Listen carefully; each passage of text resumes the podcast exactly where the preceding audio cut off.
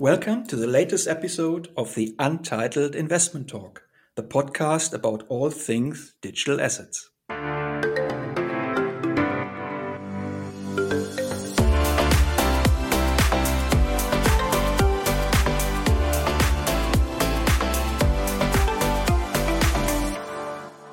My name is Carl Michael, and I'm here with Simon, the co host of this show and co founder of Untitled Investment Expertise. Ready to go for the show, Simon? As always, glad to be here. It's great. Our topic today are stablecoins. And we have two guests with us to talk about an innovative, and that's very special, a banking grade stablecoin product today. One of our guests is Radoslav Albrecht, the CEO of Bitbond. Bitbond provides infrastructure solutions for issuance, settlement, and custody of digital assets. Hi, Radoslav. How are you? Hi, thanks for having me. Very well. Thank you. We discussed this already earlier. We call you Radko during the rest of the talk because I think that's much easier to pronounce. And I think most of the people in the scene know you under this name, if you don't mind. Yeah? That's right.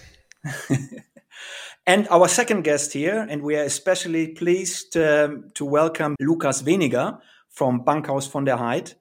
Bankhaus von der Heydt is one of the oldest banks in Europe if I'm rightly informed, it exists since 1754. And very interestingly, although a very traditional company or bank, it's at the forefront of innovation in terms of combining banking and blockchain technology. Hi, Lucas. Great to have you on the show. Hi, thanks for the invitation. Yeah, that's correct. Von der Heydt does indeed uh, exist since 1754 both of you, so mean Bankhaus von der Heydt and Bitbond as technology partner, very recently launched a euro-backed stablecoin on the Stellar blockchain. That's a German first, and you're at the forefront in Europe as well. And we can even say it's a European first for a regulatory compliant stablecoin. Before we discuss in more detail your project, the why and how, let's learn a little bit more about you two personally. And we start with Radko here. What brought you to the blockchain space? Why are you passionate about digital assets? First time I got excited about it when I heard about Bitcoin in 2012. And I wanted to start my own company anyway in financial services. And so we started to utilize Bitcoin, which back then was the only really feasible cryptocurrency for international payment processing. And that's how I got started with digital assets and tokenization as a whole. And Lucas, what brought you to the space and to Bank von der Heydt? So I came across blockchain the first time probably around 2015 or 2016. And in the beginning, it was mainly due to the increase in Bitcoin's market capitalization. But then I started to dive into the technology, and that was the reason why I stood with blockchain. And that's also the uh, the reason why I started to work at von der Heydt because of the very blockchain centric approach the bank is pursuing right now. And you did a lot in terms of innovating in the blockchain space as Bank von der Heydt and also obviously uh, a Bitbond. One of these endeavors is the euro-backed stablecoin. Before we dive more deeply into what you exactly did there, maybe a couple of more general words on the stablecoin. So, what is a stablecoin? Uh, for listeners uh, of us who do not know in detail, a stablecoin is a cryptocurrency whose value is tied to a kind of outside asset. So this outside asset can be the US dollar, so a fiat currency. It can be a commodity like gold, or it can be another cryptocurrency, for example, like Ether. These outside assets are normally referred to as collaterals. In addition to collateral based stablecoin, there are also non-collateralized stablecoins, which use like what we call algorithmically governed control of the stablecoin supply. That's a quite different concept than the collateralized stablecoins. But let's go to the collateralized stablecoins first. And the most prominent fiat-backed stablecoin is the US dollar stablecoin Tether I think they have a market cap of uh, around 24 billion uh, US dollars, and uh, they are followed by USDC, so the stablecoin of Circle, or some say Coinbase, with 5 billion. Both stablecoins have experienced a tremendous growth over the last couple of years, or at least at least the last two years. For our listeners, would be interesting to know, and maybe I'll address this question to Radko, what are stablecoins good for? Uh, what benefits do they bring to the digital ecosystem? Why did they become so prominent recently? So originally, stablecoins started to be used in a scalable way on cryptocurrency exchanges, where traders wanted to be able to move out of crypto into a dollar value without having to actually convert into fiat. And so these brought up some of the large stablecoins that we see today. However, that's of course not the only use case. At Bitbond and together with Bankhaus von der Heydt, we primarily look at stablecoins as a way to do efficient capital markets settlement. We deal a lot with tokenization, primarily the tokenization of financial securities such as bonds, stocks, certificates. And when you have a tokenized asset, then you can, of course, leverage a lot of efficiency gains, such as much faster settlement and almost eliminated counterparty risk. However, when your payment settlement still happens in a traditional conventional way, then you only capture kind of half of the efficiency gains and efficiency potential that is there. What you actually want to achieve is an instant delivery versus payment mechanism where on the one hand, one party delivers uh, the assets, so for example, a tokenized bond, and the other party makes the payment, and you want to wrap that into one transaction, which is also called an atomic swap. But of course, you can only do that if your payment method is on the same chain as the uh, asset token, as the tokenized bond, for instance. And so, in that case, you would need a euro that exists as a token. And that's exactly what stablecoins are in the context of securities and financial assets settlement. And that's where I personally see one of the biggest use cases of stablecoins in the coming years. Of course, exchanges will still continue to use it a lot, but I think when you look at the settlement volumes on capital markets transactions, if you imagine that most of that at some point will be settled via a stablecoin, then there's a huge, huge transaction volume waiting out there.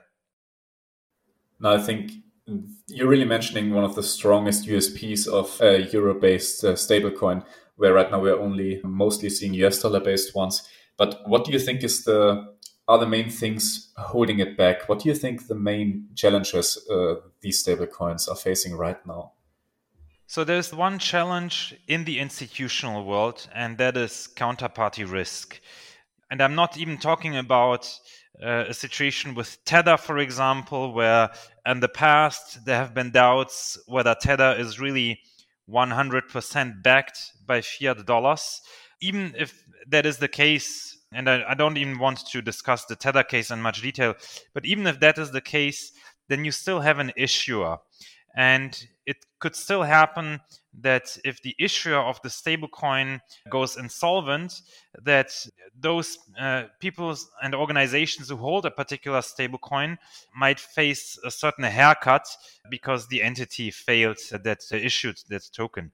And in the institutional world, this problem is even much bigger because retail investors might not always be so conscious about this counterparty risk, and it might, might not be as meaningful for them but in, in, the institution world, this is one of the biggest obstacles towards using stablecoins, which is why some institutions actually wait until there will be a real CBDC, a real central bank digital currency. At the same time, though, there are ways and mechanisms in order to make a stablecoin as secure as possible. And uh, when we talk a bit more about the way the Bankhaus von der Heydt stablecoin is designed, then it addresses this one particular topic and is actually the first one that addresses this settlement and counterparty risk um, in such a dedicated way. I guess there have been multiple approaches um, to this uh, issue and to eliminating counterparty risk. And of course, one of the most, um, let's say, techy ones, one of the most um, uh, crypto native ones has been the idea of algorithmic stablecoins, the idea to have a decentralized autonomous organization run purely on code, run purely on well, trustless infrastructure. And we've seen stablecoins like DAI, for example, that had some issues, but for the most part have been running quite well over multiple years so far. So, how do you see these projects, and especially um, how do you see them? How well do you see them solving the counterparty risks that we see with, for example, uh, Tether and the issue of non 100% US dollar collateralization? In general, of course, we do favor a programmatic approach. I think everybody who uh, is in favor of cryptocurrencies such as Bitcoin, which also are programmatic in a sense. Of course, not in the same way as, for example, the DAI stablecoin, which obviously wants to achieve a 100% equivalence with a fiat US dollar. But in general, I think this is a good approach. However, I believe right now it still is a niche phenomenon and uh, it might be very well used in DeFi applications and financial smart contracts that settle certain financial transactions in the retail space. And this is a big disclaimer. I don't think that anytime soon we will see large scale financial institutions rely on a programmatic stablecoin such as DAI. And this might not be because it's not functioning well, but it's simply related to trust. Financial institutions need to have someone that they can talk to and someone they can audit and someone they can trust. Now, so, someone could say, well, you can trust the code, you can review the code, and uh, you can make an audit on that, which, again, in a, lo- in a lot of contexts is fine and sufficient.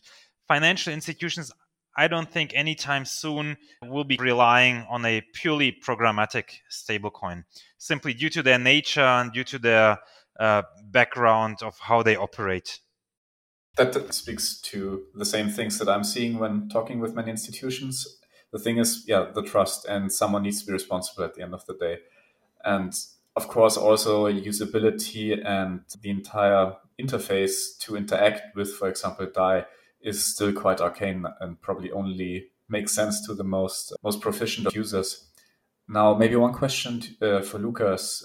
The euro-backed stablecoins, um, I mean, have been around. There's, for example, the Stasis project with the Euro stablecoin. They're Malta based, quite, quite small compared to the big US dollar based ones, um, where Tether has 24 billion uh, US dollars market cap.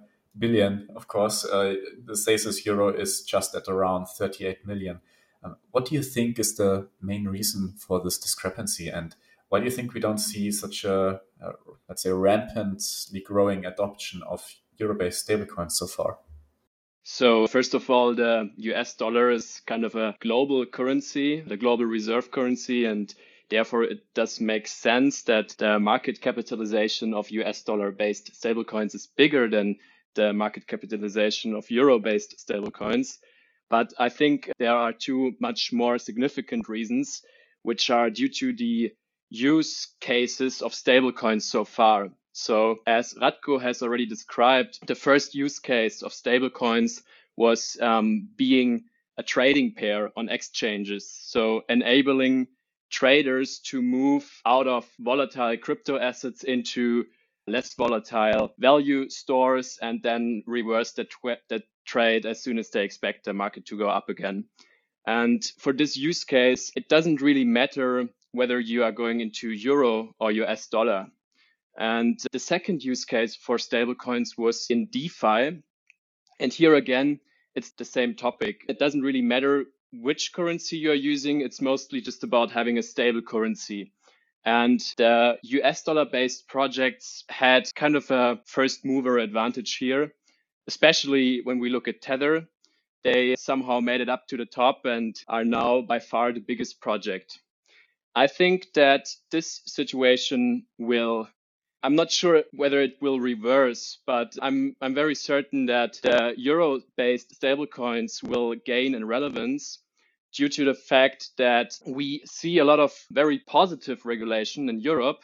And this regulation will lead to an increase in tokenized products. like European securities which are tokenized here, especially in Germany, we, we can see that the regulator is moving in this direction. And obviously, as more European tokenized uh, securities we have, the more we need euro based stablecoins, especially regulatory compliant euro based stablecoins for the exact use case which Radko has already described, the putting the delivery versus payment process on chain. Lucas, your project, we might call it EURB because that's the abbreviation, your EURB stablecoin. Um, how is this built and how is this different from the Tether and the, and the Stasis coin? Can you elaborate a little bit on this? Yeah, sure. So, as we've already noticed, the counterparty risk is a very crucial factor for every stablecoin project. And we have a little different approach towards this topic with our product. So obviously the stablecoin is backed on a one-to-one basis with a fiat currency. And this fiat currency is stored at an escrow bank account, an insolvency remote bank account at von der Heydt. And then based on the e-money license, which we do hold as a fully licensed credit institution, we are then able to issue a token on the Stellar blockchain. And I would say that that's a little different to the other two projects which you've mentioned. So first of all, we do have Tether. Tether itself is a private company and it has a bank relationship with a Bahama based banking institution where they state that they claim that the US dollars hold in, in their accounts. And the regulatory environment in the Bahamas is a little bit different than the regulatory environment in Germany. And the same applies if we look at the Stasis project. Even though I would say that the regulation in Malta is more strict than the, uh, at the Bahamas. It's still not a, a fully licensed credit institution. So Stasis again is a private company and basically you trust this private company that they take care of the reserves and you trust Malta audit report that these reserves exist, which is different to having a banking institution with an escrow account based in Germany. Okay, you somehow lined out uh, already your differentiator or unique selling proposition here on the regulatory side. But let's go one step back. Which customer segments are you addressing with your solutions, and, and what's your unique selling proposition? If you can add anything to what you already said in this respect. Yeah, sure. So I think the unique selling proposition is that we first of all have a regulatory compliant, blockchain based, and therefore smart contract compatible and efficient payment product. And if I look at this description, customers which would be interested in such a product are mostly other businesses. And I think most importantly, platforms for different types of tokenized securities. But we also are seeing interest from companies which would like to enable machine to machine payments. So here again, we have the, the factor that this is, this is a programmable money. Ah, that's interesting. The B2B side, I was kind of aware of the machine to machine proposition. That's really interesting to learn a lot of people will ask themselves, yeah, we have this stable coin, someone is issuing the stable coins, but but how do you make money with this in the end? So now specifically from your perspective as Bank von der Heydt, do you intend to make money by trading the coin later on? Or do you see the stablecoin primarily as something to improve efficiency in interbank payment processes or what you already mentioned, issuance processes? How do you want to make money in the end with your product? So I think this product most importantly enables us to build products which fulfill the needs of our customers. And it is a product which enables them to get enormous efficiency gains. And such a product will always be an attractive business model for the issuer in some way or the other. Now, in order to get this efficiency, I guess the blockchain and the entire network needs to be efficient as well. You decided to go with Stellar here. Why exactly did you decide to go with Stellar? Why not for any of the alternatives? Was it the Stellar Foundation offering to help a lot with their know-how? Was it the person-to-person relationships with the foundation, or was it was the technology itself really that big of a differentiator to uh, their competitors? That would really interest me. We did a comprehensive comparison of different protocols that, in general, are feasible for the issuance of stablecoins. And at Bitbond, we already had quite some experience with that because we've been using Stellar as the underlying protocol for payment processing for quite some time at Bitbond. And in 2019, we have issued Germany's first tokenized bond that received BaFin approval. And we also used Stellar as the underlying protocol for that. And some of the reasons why we believe that Stellar is at the moment the best public permissionless blockchain for the issuance of tokenized securities as well as stablecoins is first of all its scalability. If you compare the transaction throughput that Ethereum or some of the other more established protocols provide, then Stellar can process an order of magnitude more. Ethereum is around about between 20 to 40 transactions per second. Stellar is between 1,000 to 3,000 transactions per second. So that's an order, order of magnitude higher.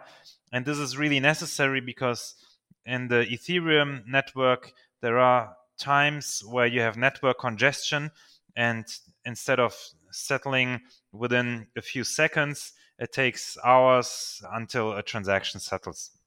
And in the context of stablecoins and security settlement, this is a huge risk.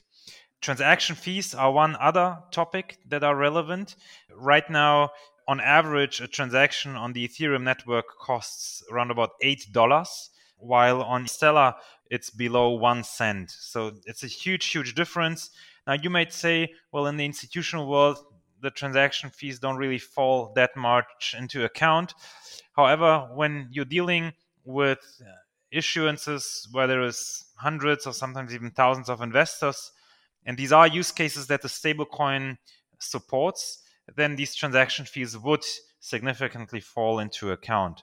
So these are some of the reasons. And maybe to, to mention one last one, and there would be plenty more.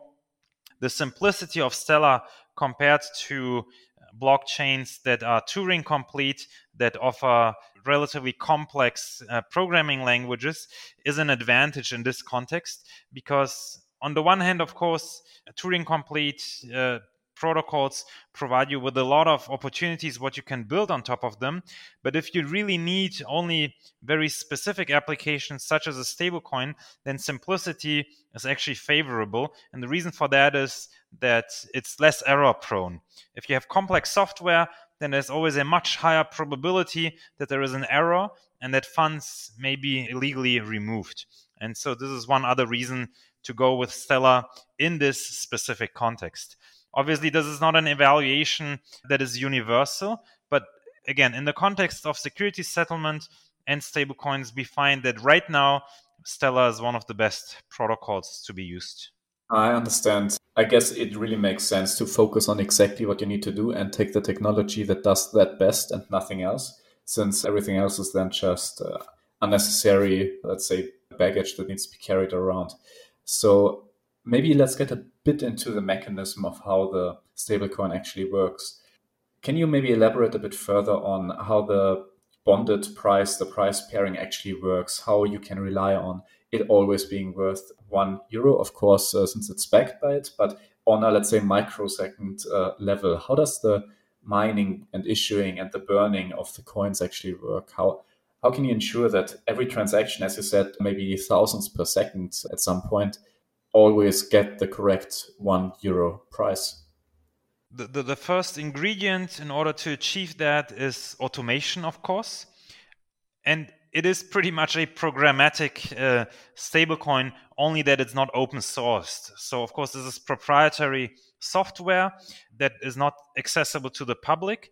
However, everything is software based.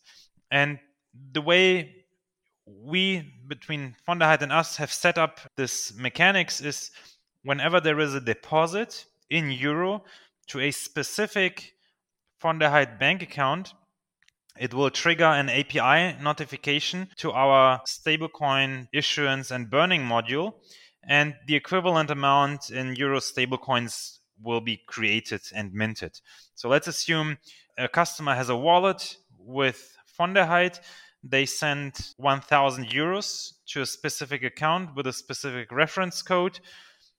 The moment the transaction appears in the internal payment software at von der Heydt, it will trigger a API notification, and uh, the module that we built for von der Heydt will initiate the minting of 1,000 EuroB stablecoins. Then, of course, they can be transacted with. And then at some point, the user or some other user who owns the stablecoin at that time might decide to withdraw 500 euros to a reference bank account because they need that money to exist on their bank account and they don't need the stablecoin anymore. Then you can really imagine that as a withdrawal that you would do from your online banking interface. You put in a bank account number, you put in a reference, and then you click withdraw. And then what happens in the background is the 500 stablecoins will be burned and it will trigger a withdrawal from the internal payment system of the bank. And therefore, it's a highly scalable and automated system that always keeps the stablecoin balance and the balance on the fiat bank account in sync. And you can process hundreds or even thousands of transactions per day because there's no manual intervention. Thanks, Radko. That was already a kind of deep dive into your stablecoin. Lucas, you mentioned earlier that regulation plays a very significant role in the whole stablecoin debate. Now, if we look at European regulation and the MiCA markets and crypto assets regulation, which has just recently been issued, and if we look at the Stable Act in the US, both regulatory initiatives intend to what we would call increase regulatory scrutiny or maybe even intervention, especially with regards to stablecoins. We all know the discussion about Facebook's Libra, uh, now Diem and, and these regulations have an, a close eye on the stablecoins with significant market relevance. Would you see this strict stablecoin regulation as a threat or rather as an opportunity for you to differentiate? And, and a bit further, uh, what would you say what this would mean for the tethers and the Stasis long term? I think in general, the MiCA is a very good thing as it builds a EU-wide framework which gives companies the regulatory certainty to use blockchain technology. And obviously, this is also the this the type of regulation which will lead to further use of stable coins and tokenized securities and so on. When we take a look at stricter stablecoin regulation, I think also this is very important, especially when we look at Tether and projects like Tether. And for us as a bank, uh, a stricter stablecoin regulation is definitely a very good opportunity to differentiate from other projects. As you already mentioned, that other stablecoins might not be too happy about this new regulation. How do you see the future of crypto markets that are right now very dependent on these uh, stablecoins like Tether or maybe also Stasis? I see Tether as a threat to the cryptocurrency market. I think it's not very good that it has such a high market capitalization. Yeah, there has been a report out recently which went viral where someone made an analysis of Tether and it raised a few questions about this project. And it's not the first time that we see these kinds of questions. I think in long term, though, the crypto market obviously will survive the case which might happen regarding to Tether. And I think in the long term, this will only strengthen the value proposition of Bitcoin. Yeah, I definitely agree. As there's more alternatives and more opportunities to choose which stablecoin to transact in, and especially, of course, as a European citizen, also to transact everything within euro-based stablecoin ecosystem that can only strengthen the entire system to the report, uh, maybe we also have to say that most things um, in the report were unfortunately still from 2018 and like little was new, but definitely uh, I think put a huge scare out in the ecosystem, as I probably like you guys got many, many messages from uh, friends and colleagues who are not so deep in uh, crypto and who read it and were really afraid of the implications. At the very end of each episode, uh, we ask one big, let's say, a bit more visionary question, one that looks a bit further into the future. So this time, the question would go to you again, Lucas, uh, and um, of course also then Bank von der. Our golden question this time is how do you see the future of interbank settlement systems? Not one year in the future, not two years in the future, but maybe five, six, maybe even 10 years into the future. Are SEPA and SWIFT things of the past? Could we see a truly European stablecoin based settlement system? So far, European, truly European, non US based settlement, interbank settlement systems haven't been the most successful initiatives. How do you see the future here? I am very certain that we will see eventually a central bank digital currency I also think that this currency will be based on a private blockchain. So an example would be a blockchain where every EU member state acts as one validator. So it will be a closed system. And I think we will see an incremental shift towards such a solution. So we're beginning now with projects like the von stablecoin. That's the first approach to the regulated euro blockchain currency. And we will then see a shift where all solutions will be used like cash, blockchain based, stablecoins issued by banks, and then the SEPA Swift thing with the traditional banking system and the central bank digital currency. And as more time goes on, it will probably yeah, shift towards more and more use of the central bank digital currency and also solutions like the one which we were talking about, like the von der Heydt solution, because we will still need stablecoins which are based on other blockchains such as Stellar and which are still compatible with the smart contracts of the truly decentralized blockchains. Lucas, thank you very much for this outlook. And let's see if what you forecast uh, will happen. In any case, we wish both of you all the best for your EURB project, the von der uh, stablecoin. And we thank you very much for your insights, the insights you shared with us. It was a great talk. Uh, honestly speaking, we have a long list of further questions, but due to time reasons, we'll stop today here. Thanks to all our listeners as well. We hope you find the show informative and enjoyed it. Stay tuned and loyal to Untitled Investment Talk, the podcast about all things digital assets.